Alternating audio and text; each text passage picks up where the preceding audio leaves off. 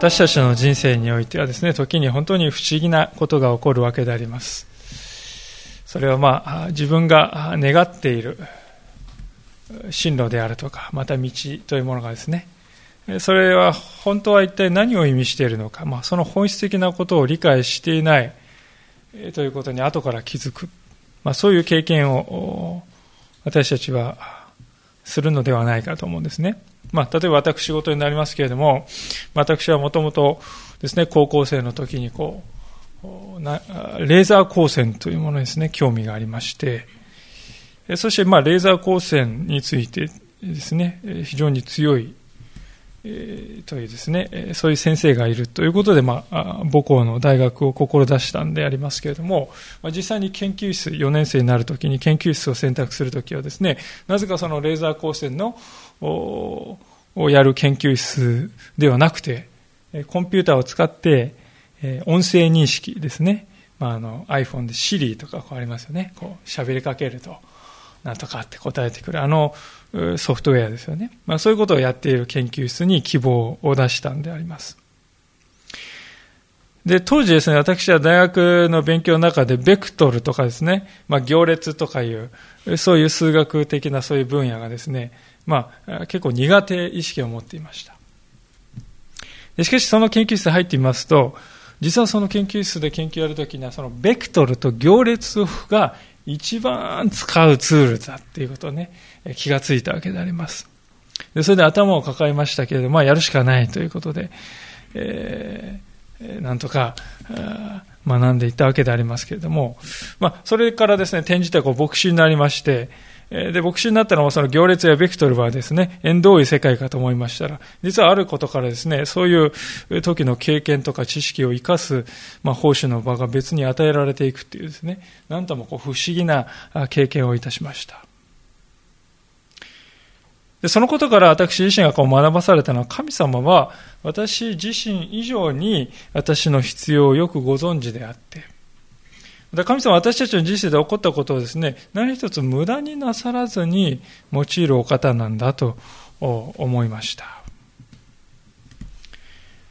で今日の箇所を見ますと、ある意味ではですね、そのようにこう自分があ今願い求めているものの実態が何であるのか、その実質的なものは何であるのかということを知らぬままに求めているというですね、人がいるわけであります。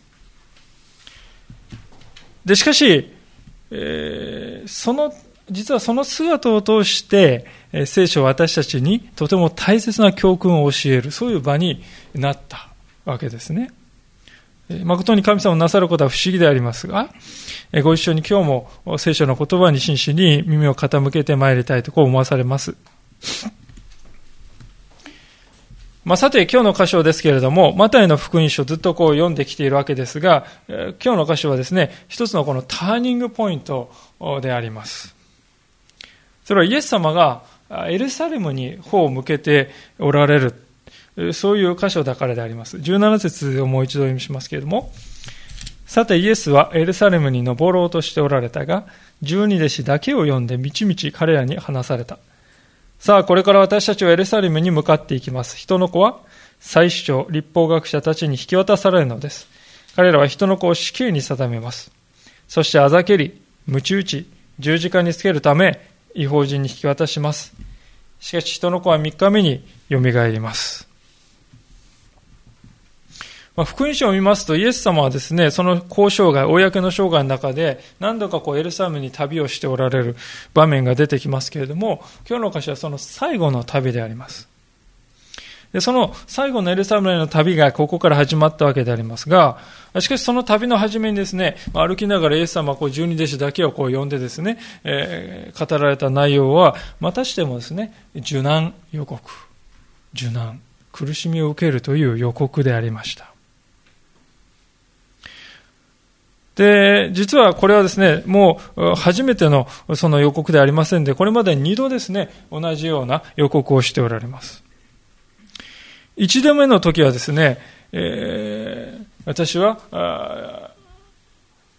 パリサイ人、立法学者たちに引き渡されて殺されるとですね、言われたときに、初めて言ったときにペテロはですね、えー、そんなこと起こるわけじゃないじゃ、起こるわけないじゃないですか。ちょっとちょっとって。そんなこと言うもんじゃないですよ。諌めるんですよね。それに対してイエス様はですね、あの有名な、下がれサタンっていうですね、一番弟子に対して下がれサタンってですね、こう言われて。あなたは私の邪魔をするものだ。そういった、そういう場面が16章にこう出てくるわけであります。それが1度目ですよね。2度目に17章でイエス様はもう一度私がですね、引き渡される、殺されるとこう予告された時に弟子たちはそれを見て本当に悲しいんだ。そういうふうに書いてありますよ。それを受けて今日の3度目なんですけれども、まあ、そこでは、ここではですね、これまでなかったほど、こう、非常に詳しい言い方をしているわけですよね。例えば、違法人に、これ違法人ってのはローマ人のことですよね。イスラエル人でないローマ、当時イスラエルを支配していたローマ帝国の人々。そのローマ人に引き渡されて、あざけられて、鞭打ちを刑を受けて、そして十字架刑にまで処せられるというふうにですね、今までにないほど非常に具体的に言って、もう非常にこう、緊迫度がですね、増しているわけですよ。でところが意外なことに弟子たちがですね、これを聞いて悲しんだとか、ざわざわしたとかですね、まあ、一切書いてない、反応が書かれてないんですね。もしかしたら、弟子たちは慣れっこになっていたかもしれません。あまたイエス様言われる。なんか、えー、よくわからないことを言っておられる。そうですね、イエス様そうですか。ありきたりの返事をしながらですね、こう歩きながらですから、弟子たちは歩き続けたんでしょうかね。しかし、しかし、そんな道中にですね、えイエス様のところにおそらく、来てですね、こそこそと折り入って話があるのですが、と。まあ、そんなですね、こそこそっとした声がですね、響くわけでありますね。それが20節ですが、その時、ゼベダイの子たちの母が子供たちと一緒にイエスのもとに来て、ひれ伏してお願いがありますと言った。イエスが彼女にどんな願いですかと言われると彼女は言った。私のこの二人の息子があなたの御国で、一人はあなたの右に、一人は左に座れるようにお言葉をください。まあ、開いた口が塞がらないとはこのことだと、えー、思うんじゃないでしょうか。つい先ほどね、十字架にかけられる。あざけられて、鞭を打たれて、違法人にですね、引き渡される、犯罪者としてですね、引き渡されるっていう話をした直後なのに、この話をするんですよ。ある人はこのですね、あまりの光景をですね、えー、見て、えー、それぐらい十字架というものは人には理解しがたいもんなんだと、こう言っていますね。イエス様が栄光をお受けになる。それをですね、期待しているわけです。弟子たちはですね、イエス様の弟子として生きてきた。それはイエス様はやがてはですね、立ち上がって、何ですか、あの過去の偉大なダビデとかソロモン王とかそういう人たちのようにです、ね、立ち上がって放棄して、そしてイスラエルの国を再興してくださって、そして自分たちはですね、その将軍としてですね、用いられてみたいなですね、まあ、話をずっとこうイメージしてついてきたんです、イエス様イエス様はその、それとは全く反対のことを言われる。イエス様が栄光を受けになる、それは確かなことですけど、その前に苦しみを受けなくてはならない。それが聖書の真理でありますけれども、そういうことをですね、受け止めるに対して、受け止めるに関して人はどんなにか無力なのか、理解しがたいものなのか。そう、それをこの場面はよく表していると、こうある人は言います。私は全く同感であります。結局、人はですね、イエス様の栄光というものがどういうものか理解できない。イエス様は栄光のお受けになるということで、イエス様はこのような苦しみを受けるということが、もうどうしてもリンクしない。私たちはね、後からですから知ってますよ。でも、その当時、この文脈で、えー、このところに私たちがいたらどうでしょうか。どうあっても自分の死として仰いできた人が、このようなこれから八つ咲きにされるような苦難をですね、経験しなければならないと言って、それをどうして受け止めることができるのでしょうか。それで、この母たち、母の願いが、場違いの願いが出てくるわけであります。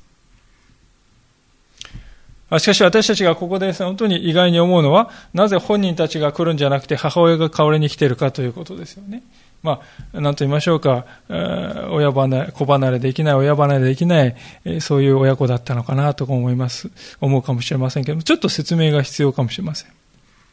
まずここでゼベダイの子たちとあるのは言うまでもなく、人たちの中のヤコブとヨハネへの兄弟のことであります。で、ここで付き添ってきた、まあ、あるいは率いてきたこの母は、別の箇所を見ますと、その状況から見て、おそらくサロメという名前の女性であったとこう考えられています。で、このサロメという人はですね、イエス様に当時付き従っていた女性たち、裕福なですね、女性たちがおりまして、その中の一人がこのサロメという人でした。でこのサロメという人は十字架とかあるいは復活の場面までもですね、目撃していますね。一番ある意味イエス様をですね、近くで支えた女性たちの一人です。で、明確に聖書の中にそうだと書かれているわけではないんですけれども、その十字架の場面の書き方ですね、その状況を見ますと、おそらくサムこのサロメという人はですね、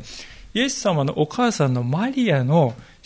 姉妹であったのではないかというふうに考えられています。でそうなると、ヤコブとヨハネ、このゼベダイの子たちというのはですね、イエス様にとっていとこに当たるということになるわけですね。まあ、あこういう願いが出てきた背景には、まあ、そういうこともあったのではないかと思うわけであります。でそして母親がですね、出てきたというのは、この時この二人はかなり若かったということがあったわけですね。特にヨハネ、ヤコブとヨハネのこの弟の方の、ヨハネはですね、おそらく二十歳以下であることは間違いない。まあ、今で言うと高校生ぐらいの年だったかもしれませんね。ですから、まだ母が面倒を見ていたとしてもおかしいことではないわけです。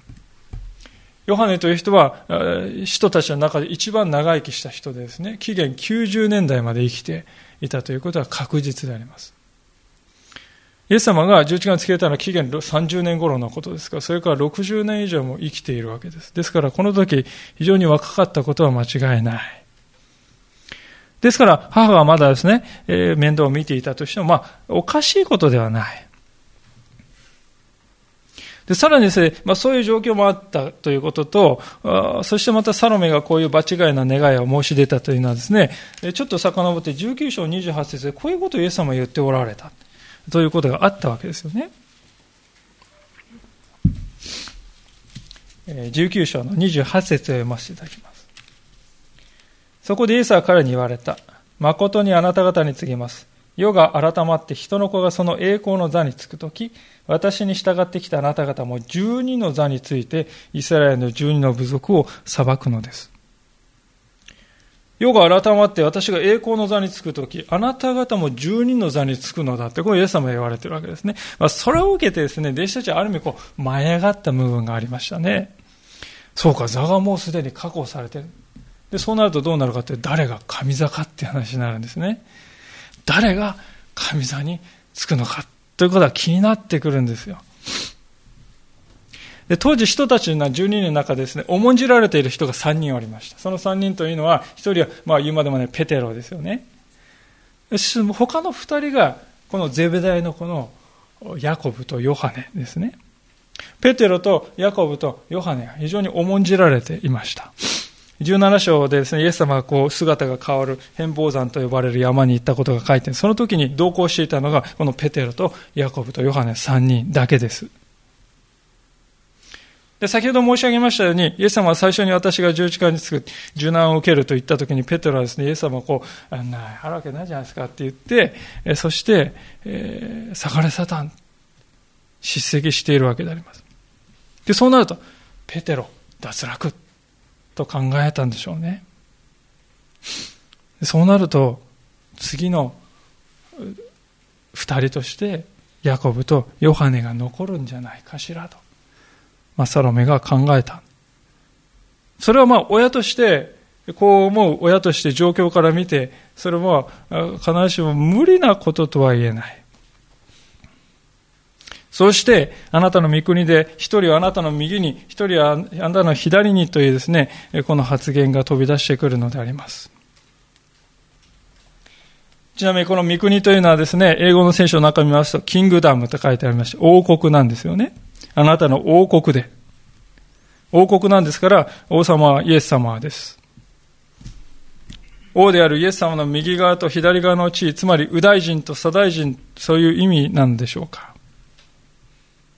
その座を私の息子に約束してくださいとこう願い出たんです皆さん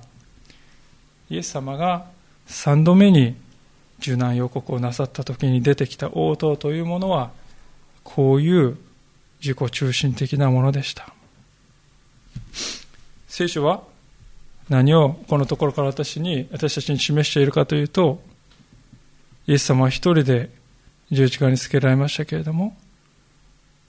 その孤独というものはすでにここから始まっていたということですよね。3年半もですね、一緒に歩んでいた。その弟子たちが、えー、ですね、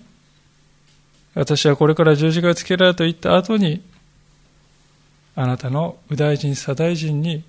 の座を保証してくださいという孤独ですね。本当にそこからイエス様のその孤独というものはここからすでに始まっている。さらに皮肉なことはですね、イエス様が十字架につけられた時に右と左に一緒に十字架につけられた人がいましたね。それは強盗たちであります。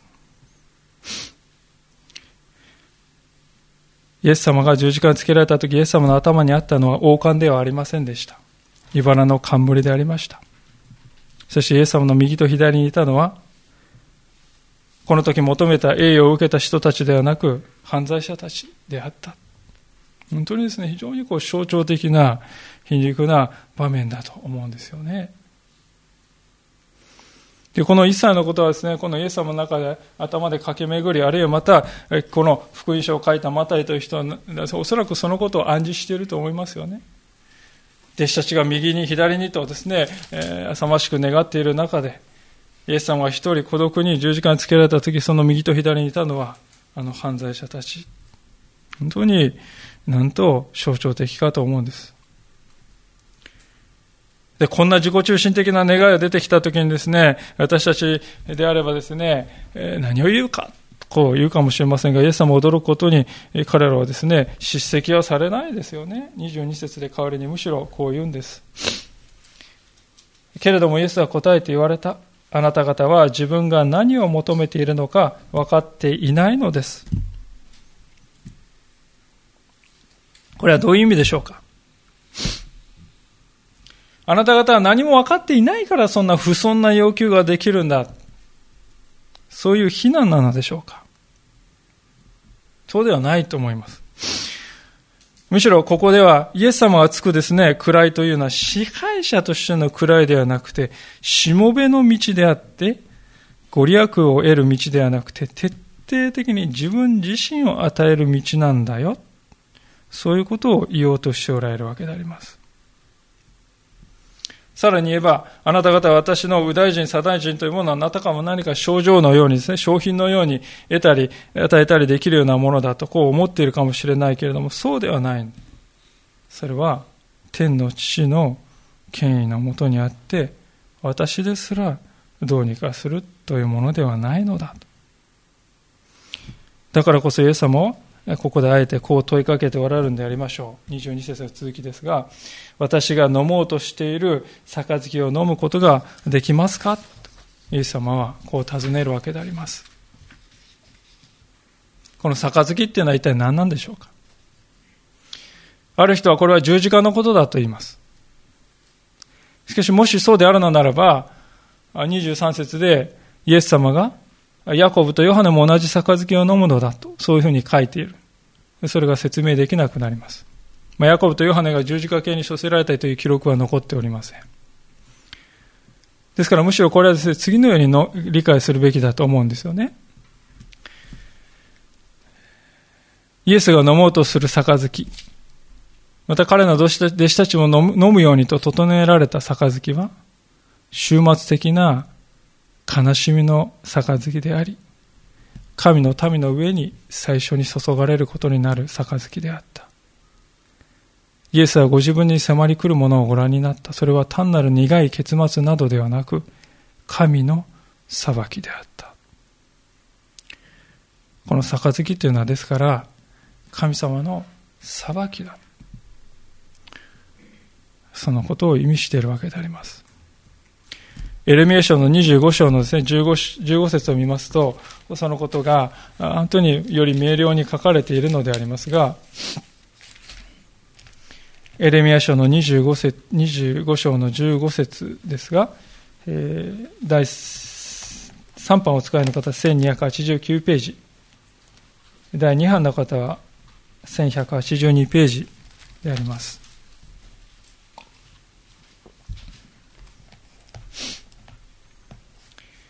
第3版の方1289ページ、第2版の方1182ページが3ページです。エレミア書の25章の15節の言葉を読ませていただきます。誠にイスラエルの神、主は私にこうせられた。この憤りの葡萄酒の杯を私の手から取り、私があなたを使わすすべての国々にこれを飲ませよう。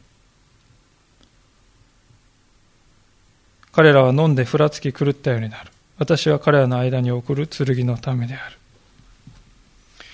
まあ、これは直接的には、まあ、預言者のエレミアを通してイスラエルのですね、国の滅びていく姿をですね、表しているものでありますけれども、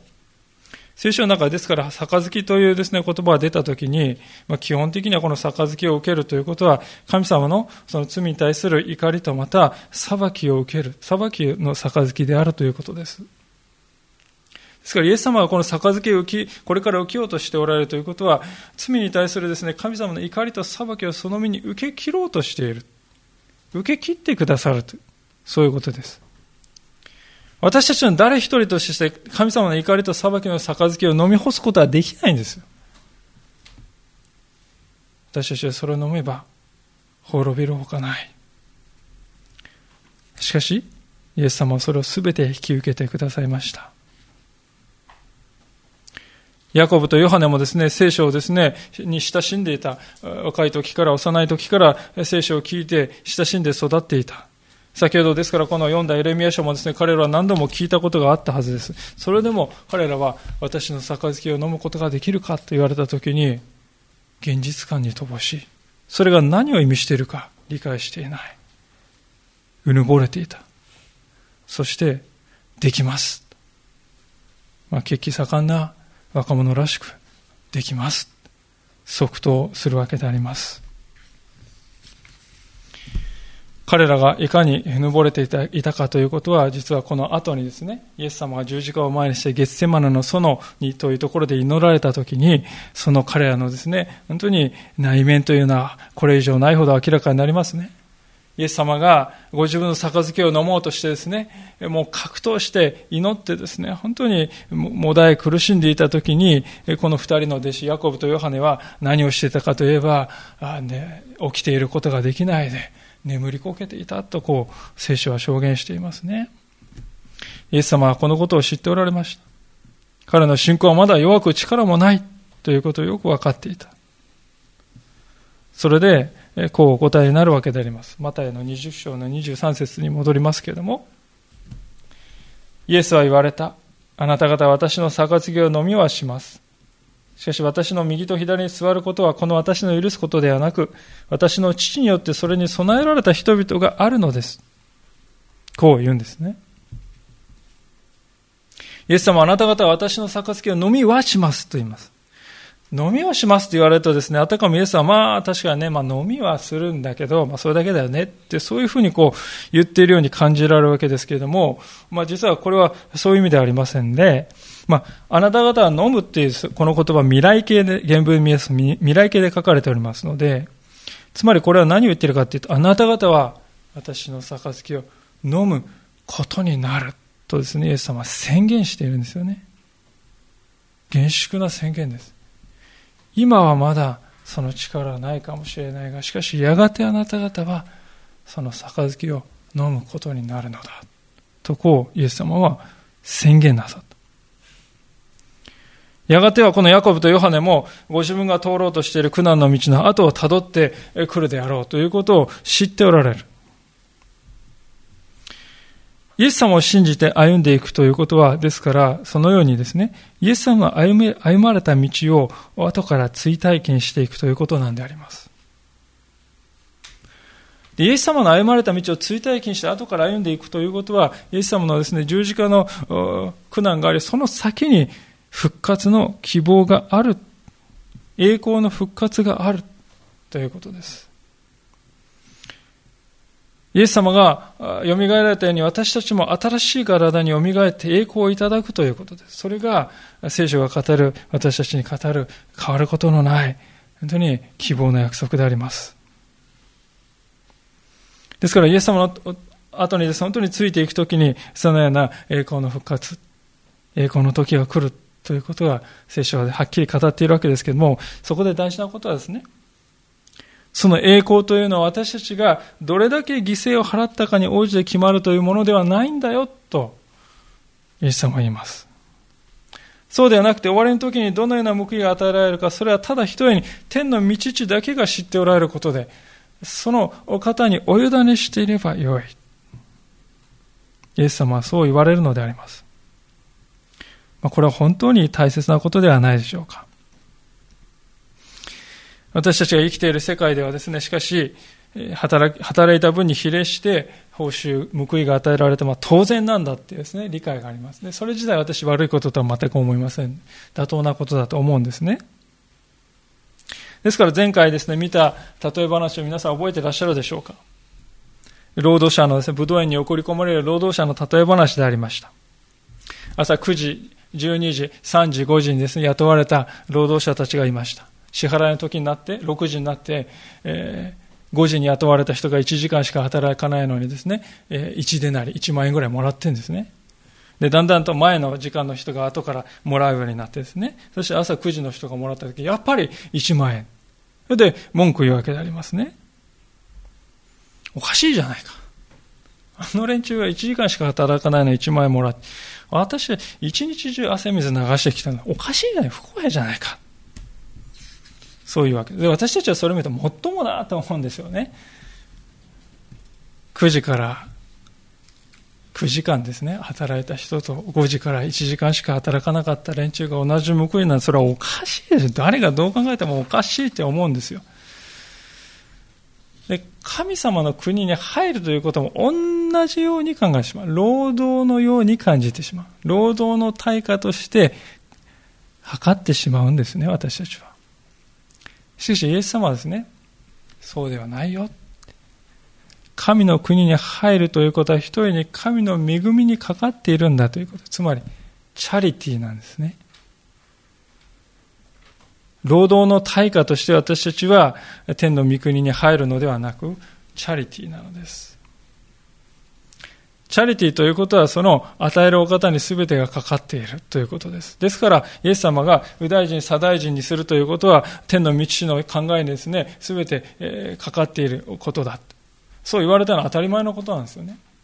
労働の対価って言ったら一番ですね、努力した人が右大臣、左大臣にならないとおかしいんですけども、そういう世界でないんだということです。ですからもうお分かりだと思うんですけど、聖書は非常にです、ね、面白いですね。えーこの、ゼベダイとヤコブの、ごめんなさい、ヤコブとヨハネの兄弟に腹を立てたね、他の10人の弟子たちはですね、あたかも、9時に雇われた人は5時に雇われた人を妬んでいるのと全く同じなんであります。つまり弟子たちは先にイエス様がしていた例え話をそのまんまなぞるように行動してですね、それにもかかわらず自分がそう同じことしているっていうふうに気づいていないんです。実に悲劇的な姿でありますね。イエス様はですから本当になんと忍耐深いお方かと思うんです。たった今ですね、この神の国というものは、その労働とその報酬という価値観ではないよと言っているのに、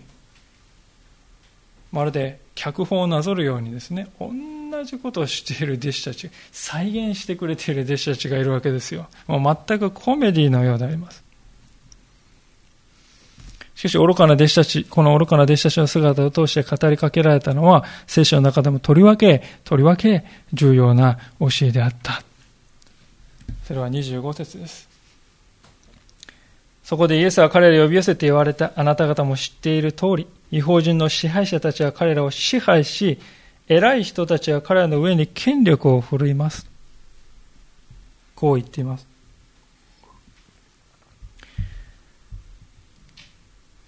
ここではですね、違法人という人が取り上げられています。違法人の支配者たちは彼らを支配するとこを言いますけれども、まあ、こう支配するなというのはどういうことかというと、自分が俺は上なんだと。上なんだぞということをですね、ことさら誇示しようとする人ですね。上下関係がですね、すべての人って言ってもいいでしょうね。上下関係ですね、縛られて生きている人と言ってもいいでしょう。また権力を振るうというのはですね、自分の意思を人に強制させて異論を許さないという人であります。権力を振るうというのは、人のですね、自分の考えていることを人に強制させる。そのためのものだと、こう取られ、受け取られています。で、私たちをですね、取り巻く社会の中で日夜繰り広げられているのはですね、まさにそういう価値観ではないですか。人と比べて自分が上であるか下であるのか、あるいは人は私の言うことを聞くのか聞かないのか、それによって人の価値をですね、測り、あるいはまた自分の立ち位置というものを確認し、そして生きていく。それがですね、この世の中の価値観ですよね。イエス様は、あなた方の間ではそうではない。そう言って26節あるようにこう言われます。あなた方の間で偉くなりたいと思う者は皆に仕えるものになりなさい。あなた方の間で人の先に立ちたいと思う者はあなた方のしもべになりなさい。この歌詞を読んだ時にですね、私別にそんなあの 偉くなりたいとかね、人の先に立ちたいと思ってないんで、あの、使えるとか、しもべになるということもね、まあしなくてもいいんでしょうかねって、そういうふうに受け取る人がいるかもしれませんけれども、イエス様はそういうことを言いたいのではありませんね。私はここでイエス様はですね、とても大切なことを言っていると思うんですけど、それは何かと言いますと、イエス様はですね、偉くなりたいとか人の先に立ちたいというそういう願望そのものは否定していないということですよ。そういう願いが私たちの中にあるということをイエス様は許容しておられるんであります。これはとても大切なことではないでしょうか。クリスチャンとして生きていくということはですね、なんかあたかもですね、えこう、偉くなりたいとか人の先に立ちたいと思っちゃいけない。それはもう汚らしいことで意味嫌うべきことで、クリスチャンとあるものそんなね、偉くなりたいとか人の先に、そういう願いも一切ね、捨てて、えー、もうなんとか無にならないといけないかのような、そういうふうに聖書が教えているかに感じますけども、でも明らかにそうではないですよね。別の箇所に、タラントのたたえと呼ばれる例え話が出てきますね。よく聞いたことがあると思いますけれども、そこにはまあいろいろちょっとバリエーションありますけれども、3人の人が出てきまして、1人は5タラント託されて、1人は2タラント託されて、もう1人は1タラント託された。まあそういう3人のしもべたちが出てきます。で、5タラントと2タラントをですね、預けられた人たちは、まあ、それをですね、使って事業を行って、2倍にそれを増やし、それぞれ10タラントとですね、4タラント増やして、そして、主人の帰りを待ちわびておりました。まあ、何のために彼らは事業を行ったんでしょうかね。それは主人から喜んでもらいたい。主人からお褒めの言葉をいただきたいという願いがあったからです。この話の中で責められているのはですね、1タラントのしもべであります。このしもべは、与えられた1タラントを何もしないで地面に埋めておいたとこう書いてありますね。彼は、主人が喜ぶか、主人が褒めてもらえるか、そんなことは全然何の関心もないですね。彼が関心あるのはですね、一重にですね、責められないようにということです。この石田の、その石田のしもべの生き方というのは原点主義であります。粗相をしないように生きる。間違いをしないように生きる。責められないように生きる。それがですね、彼の頭の中にいつもあったことであります。いかがでしょうか皆さん。信仰生活というものですね、そのように捉えている人が案外多いのではないかと思います。神様によって救われたその救いを失わないように、神様に嫌われないように、神様から怒られないように、そのことばかりですね、考えて、立法的なですね、生活をしていく。喜びはないですね。神様に喜んでいただきたい。神様からお褒めの言葉をいただきたい。そういう願いは全然ないです。嫌われたくない、怒られたくない、責められたくない、そのことばかりいつも考えている。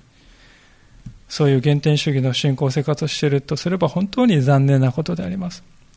ですから、繰り返しますけど、皆様は評価されたいという願いを持つこと自体を否定したのではありませんね。で何を否定したかというと、25節さっき読んだところにありますね、答えがあると思うんです。それはつまり、人からの評価でそれを測るということをやめなさいということですね。25節で挙げられているこの違法人の支配者や権力者たちの問題点って一体何かというとですね、偉くなりたいという思いをですね、私の願いを人も聞くべきだ、いや聞かなければならない、そう考えるということにありました。また人の先に立ちたいと思いはですね、人と比べて自分が優位にある、優位に立ちたいと考えることにもこそあったんですね。それに対してイエス様はここですね、偉くなるということと、また人の先に立つということについて、全く新しい意味を与えておられます。つまりイエス様が言われる偉さの本質というのはですね、人が自分の言うことを聞くかどうかではなくて、自分が人の言うことを聞いているかどうかにこそあるんだと。そういうふうに理解の仕方を変えたということです。私たち偉い人っていうとね、人がこう自分の言うことを聞いてくれる人が偉い人って思うじゃないですか。しかし、イエス様はそうじゃない。あなた方が人の言うことを聞いているかどうか、それが偉さの本当の理解だっていうんですね。まあ、同じことが、人の先に立つことにも言えるわけですよ。人の先に立つって言ったらですね、人よりも優れているとか、なんか点数がいいとかね、業績が高いとか、まあそういうふうな、そういうふうに感じるわけですよ。でそれが人の先に立っているって思うわけですね。そのようなですね、人が自分よりも後ろとか下にいるかということで、が人の先に立つということではなくて、自分が他の人よりも後ろにいるかどうか、それが人の先に立つということだ。そう理解しなさいということであります。なんでね、イエス様はそれが本質的に大事だとイエス様は言われたかと言いますとですね、そうしないと私たちは自由を味わうことができないからであります。ぜひ考えてみていただきたいですね。人がですね、あの人が私の言うことを聞くかどうかでね、えー、自分の偉さがわかるってそういうふうに思っているってことはどういうことかっていうですね、結局その人の態度以下で自分の価値がコロコロ変わるっていうことじゃないですか。例えばですね、昨日はご主人が私のことを言うことをよく聞いてくれたのに、今日はそうではない。それでこう、もう今日はね、なんか不機嫌なえ、惨めな気分だって、そう感じてるってことはどういうことかっていうですね、その人の態度以下で自分の価値まで変わってしまっているということですよね。それ人に支配されているということであります。あるいはまた人と比べて自分はですね、今上に立っているか、あるいは下であるか、そんなことで自分の、ね、位置が、価値があるかないかって、コロコロコロコロ変わっている人がいますね。まあ、そうなるとどうなるかというと、結局、その人との相対的位置関係っていうもので支配されているということではないでしょう。言うまでもないことですが、人が自分をどう思うかとか、人が、人のことは変えることができないんでね。自分でどうすることもできないものに支配されている時に人は不自由であります。窮屈であります。心休まることはありません。イエス様はですから、人に自分の言うことを聞かせようと救急するんではありません。そうではなくて、自分が人の言うことを聞くように、その道を選びなさいと言われる。そしてまた人が自分の後ろにいるかということをですね、気にして心を奪われて生きるんじゃなくて、私は人の後ろにいるだろうか。そこに目を留めていきなさいと言われたのはですね、結局そうしないと私たちは自由になれないからであります。私たちは人の心を変えることはできません。当たり前ですよね。人の心を変えることは私たちにはできない。しかし、自分の心を変えることはできるのであります。これは変わることのない真理でしょう。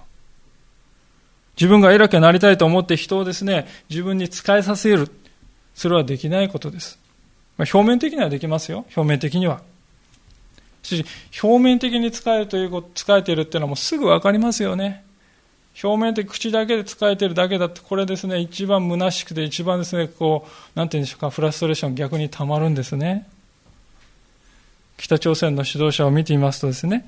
人にですね、服従を要求する人間の性質というものはですね、いかに再現のないものかね。彼だけの私は姿ではないと思う。そしてまた、そのようなですね、人に服従を要求する性質が行き着くところがどんなにか子供じみたですね、茶番になっていくかということはね、私たちは見るんじゃないでしょうか。しかし自分が人に仕えるということは私たちは心一つで実現することができます。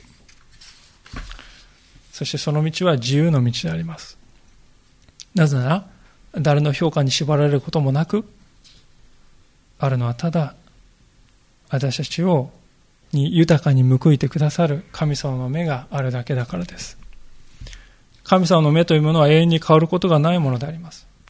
神様の裁きというものは完全に公平であって、人の評価っていうのは揺れ動いてですね、えー、変わっていきますけれども、神様の評価、神様の目というものは永遠に変わることはない。まあ、もちろん私は使えることやしもべになることは簡単なことだと申したいわけではありませんね。まあ、これは非常に骨の骨骨の折れることであります。イエス様の姿を見るとき、それは明らかだと思うんですね。28節、今日の最後のところどうぞご覧ください。人の子が来たのが使えられるためではなく、かえって使えるためであり、また多くの人のための贖いの代価として、自分の命を与えるためであるのと同じです。これはイエス様の生涯の要約であります。また今日の最初のところで語られた3回目のですね、柔軟予告をまあ別の言葉で言い換えたものですよね。イエス様の使える生涯、またしもべとしての生涯のクライマックスが十字架でありました。神の子であるお方が犯罪者として引いていかれ、あざけられ、あざけられ、虐げられ、そして命を奪われた。これはですね、何でしょうか？それは、先のものが後になったという瞬間ではないでしょうか。しかしそこで終わらないんですね。イエス様は三日目によみがえるとも言われました。それは、後のものが先になった。まあそう言わずして何かと思うんです。イエス様は16節で謎めいた言葉を残しておられました。このように後のものが先になり、先のものが後になるものです。これを皆さん、キリストの身において完全に成就したということであります。イエス様は、私たちの生き方、私たちの使える歩み、また私たちのしもべの道も、これと同じなんだよと28節で、先ほど読んだ箇所で、えー、言われました。イエス様の十字架の道とです私たちはこの使えるということは同じなのだと。ですからイエス様は使えるということは簡単なことでないということはよくご承知であります。また、しもべとして生きるということはいかに苦難に満ちたものであるかを体験的に知っておられます。それでいてなおですね、イエス様は私たちをその道に招いておられる。なぜかと言いますと、先ほど来申し上げているように、そこに行かないと私たちは自由になれない。またその道の先にしか復活の命はないからであります。ですから結局のところ聖書はイエス・キリストこそ私たち信仰者の生涯にわたるモデルであると、こう私たちに告げているのであります。もちろん私たちはこのモデルでありイエス様に習わないで生きていくということもできるんですね。私はこのモデルには習わない。そう決断することもできるでしょう。でそうなるとどうなるかっていうとですね、しかしその道がどこに行くかっていうとですね、使えるということさえも自分の誇りとなってしまう、そういう道ではないでしょうかね。例えば、これだけしてあげれているのにとかですね、私がこんなに下手に出て蹴り下ってやっているのに、そう思ってはですね、自分を尊んでくれない、評価してくれない周囲の人を責めていく、そういう生き方になってしまうんではないでしょうか。でそこである日、はたと気づくんですね。ああ、この私という人間なんとなんと人の評価から逃れられない惨めなものなのかと。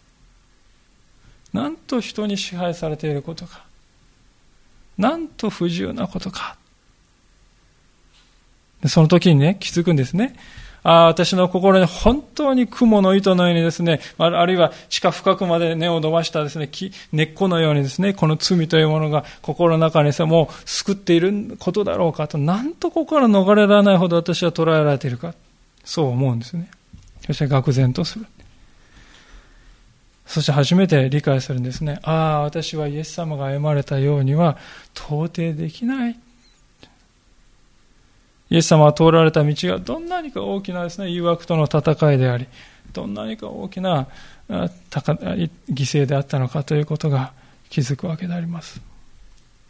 でそこが私たちの信仰のターニングポイントとなるんではないでしょうか。なぜなら、私には到底なし得ないことをイエス様が私に代わって成し遂げてくださった。それがどんなにか大きな恵みなのかということが分かってくるからです。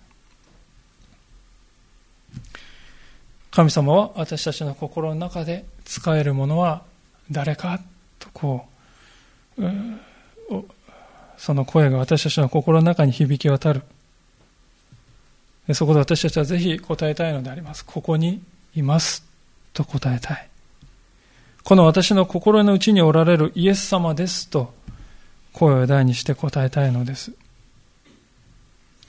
そうするときに私たちのうちにすでに住んでくださっているイエス様がますます大きくなっていく。そしてますますこの方の歩みが自分のものとなっていく。そうするときです私たちはますます自由になっていきますね。ますます神の国が身近なものに感じられるようになるわけであります。この幸いをしっかりと覚えて歩んでまいりたいと思います。お祈りいたしたいと思います。